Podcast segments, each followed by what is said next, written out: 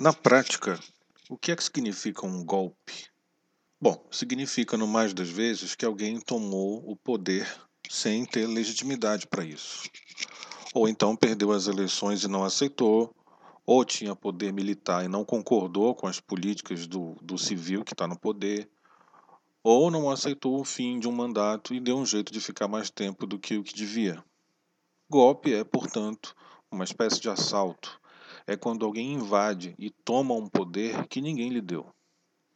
Eu sei, o Brasil nunca foi para amadores. Eu sei também que o governo atual não tem qualquer pudor em arrastar o país para a vala da vergonha alheia internacional todo santo dia.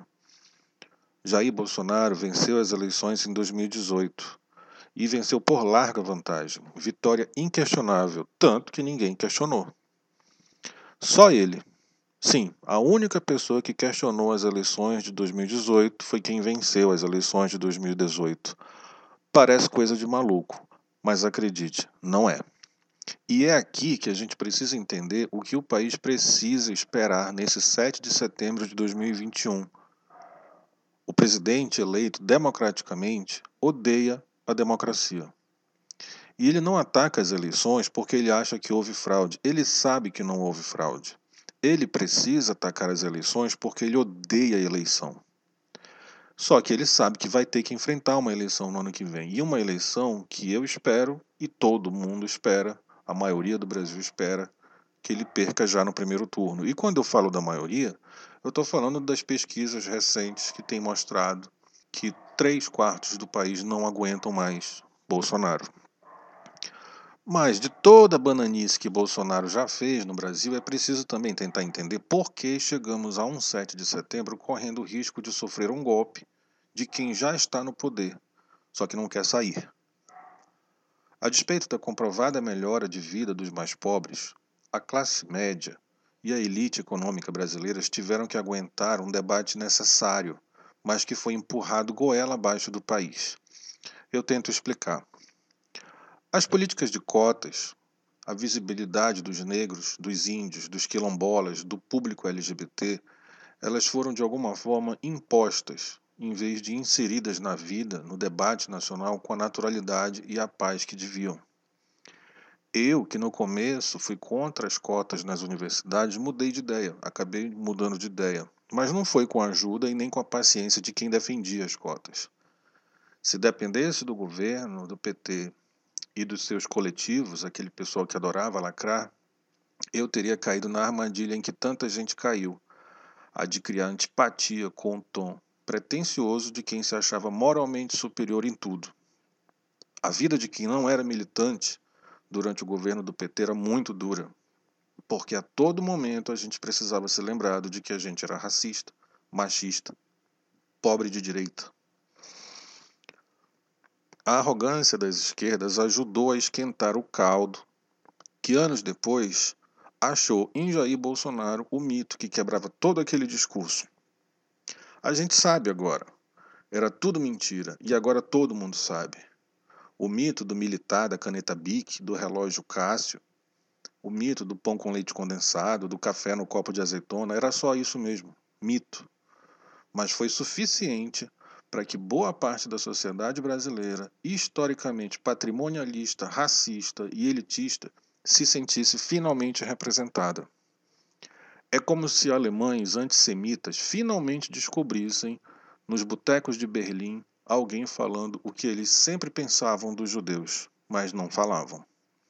E sim, eu estou comparando quem tem raiva dos outros baseada em raça com nazistas, aquela gente que tem raiva dos outros baseado em raça. Isso tudo não justifica em nada o abismo em que o Brasil se meteu, é claro, mas explica um pouco. E isso nem é novidade. O brasileiro gosta de solução fácil para problema complexo que não quis resolver lá atrás. A desigualdade social, a miséria, corrupção. O Lula foi eleito em 2002 para resolver uma dessas coisas, a desigualdade, a miséria, etc. Mas errou na outra, a corrupção. Bolsonaro foi eleito para resolver Lula, que era o grande problema, mas errou em tudo, inclusive na corrupção. Metade do país quis tirar a esquerda do poder e, para isso, botou lá um psicopata que nem tem em Lula um inimigo. O inimigo de Bolsonaro se chama Brasil.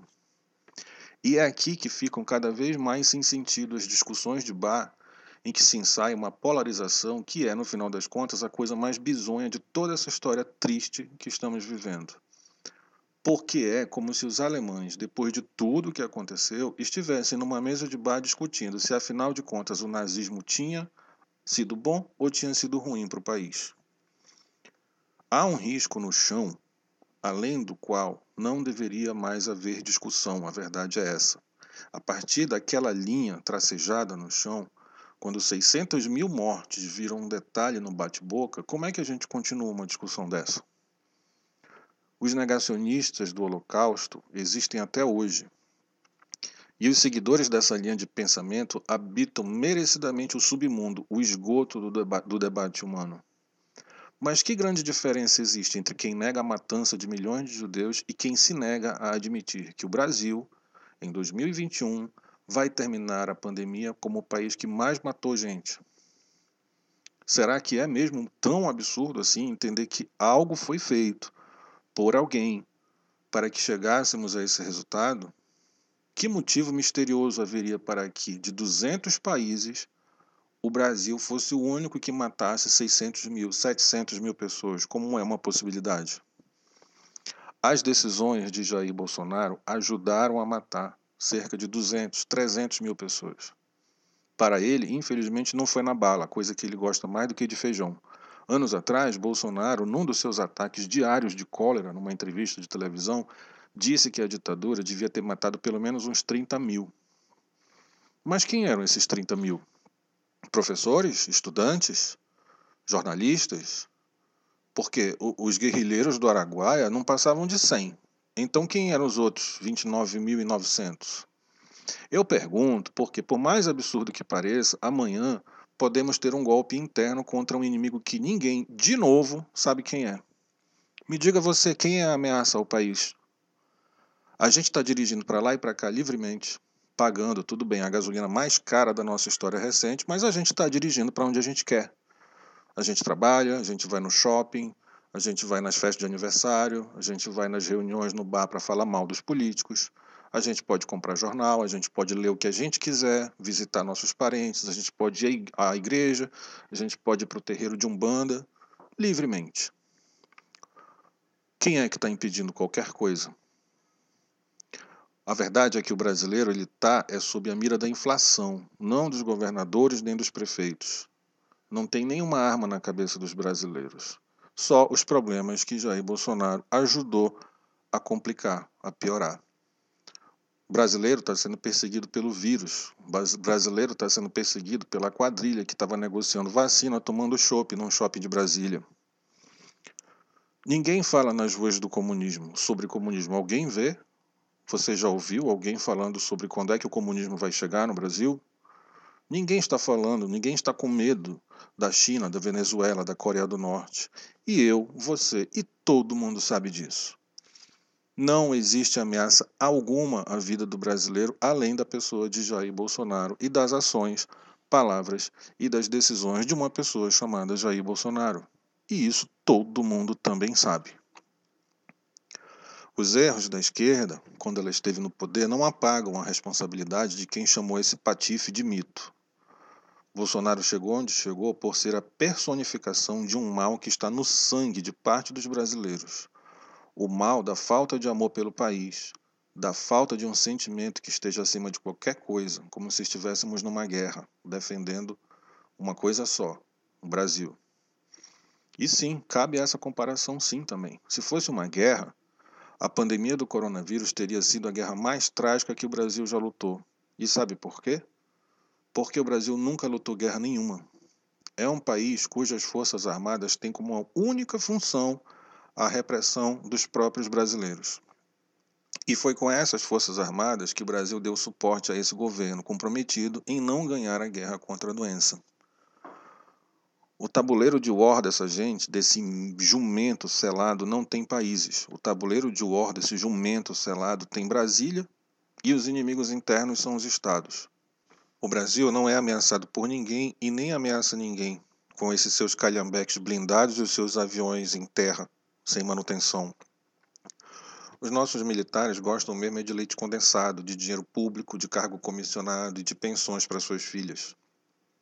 A verdade é que Jair Bolsonaro não gosta de nada, nem de ninguém.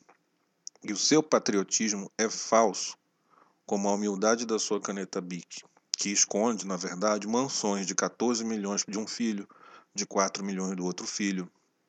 E todo mundo sabe também que compradas com dinheiro público, roubados dos salários dos assessores fantasmas ao longo de décadas. Do que é feita uma pátria?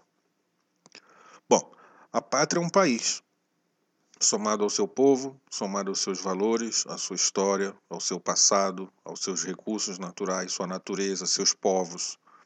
Se tudo isso fizesse parte de um checklist para medir o grau de patriotismo de alguém, Bolsonaro é o inimigo do Brasil e não seu salvador.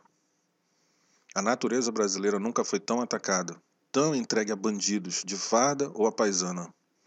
A gente vive a pior e mais devastadora fase das nossas florestas, do nosso ambiente.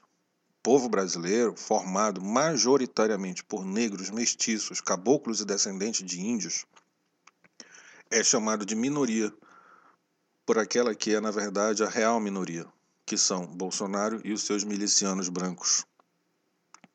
Quanto aos valores do Brasil, aonde Bolsonaro se encaixa?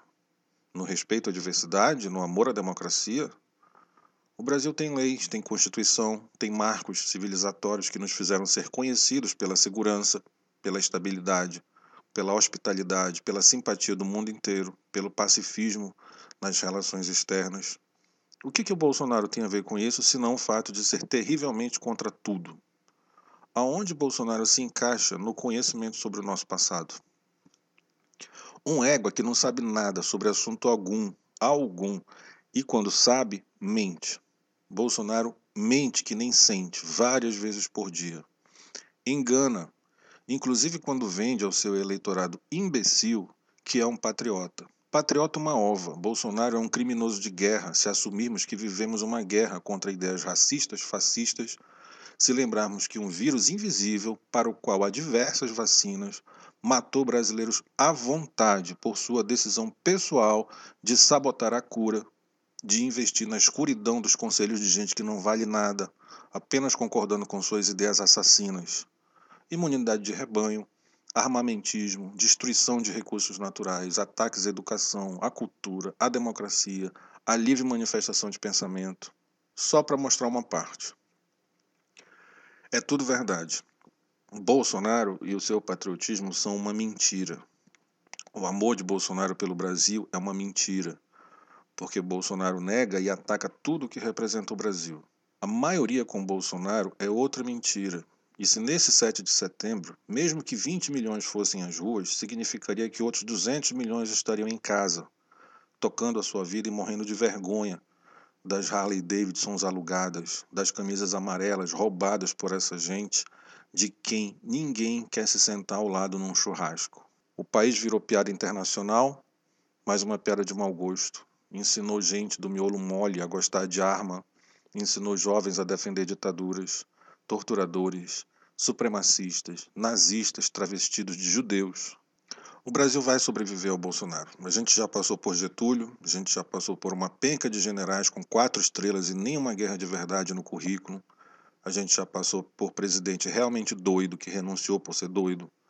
A gente já passou por presidente que tirava carne do supermercado, por presidente que confiscou nossa poupança.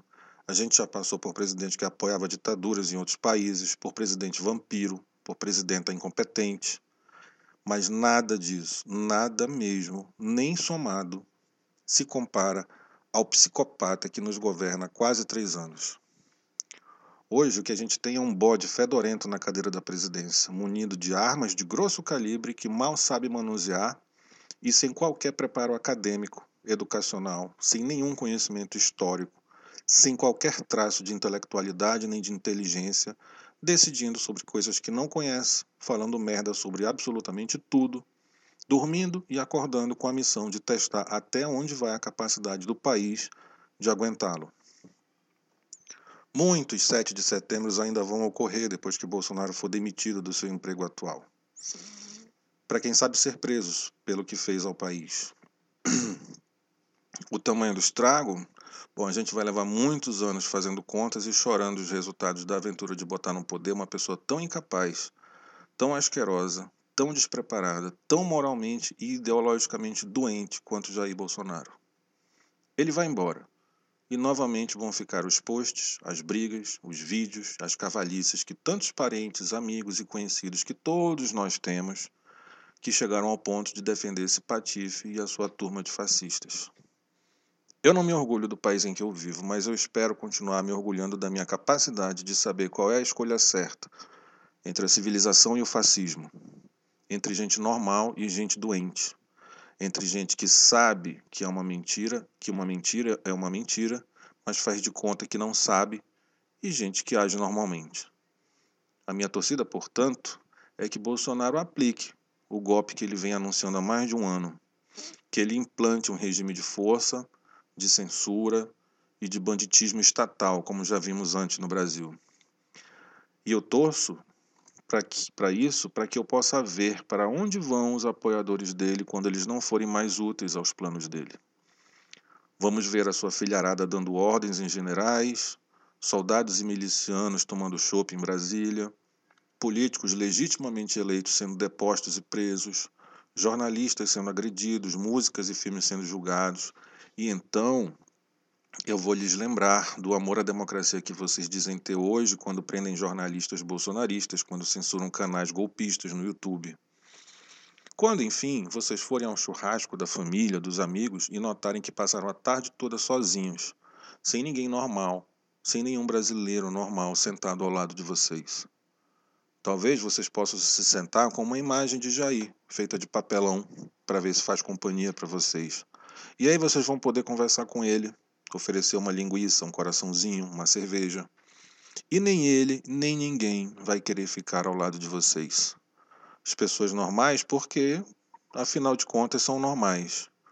Bolsonaro, porque, afinal de contas, é uma mentira. E eu não vou esquecer disso nunca.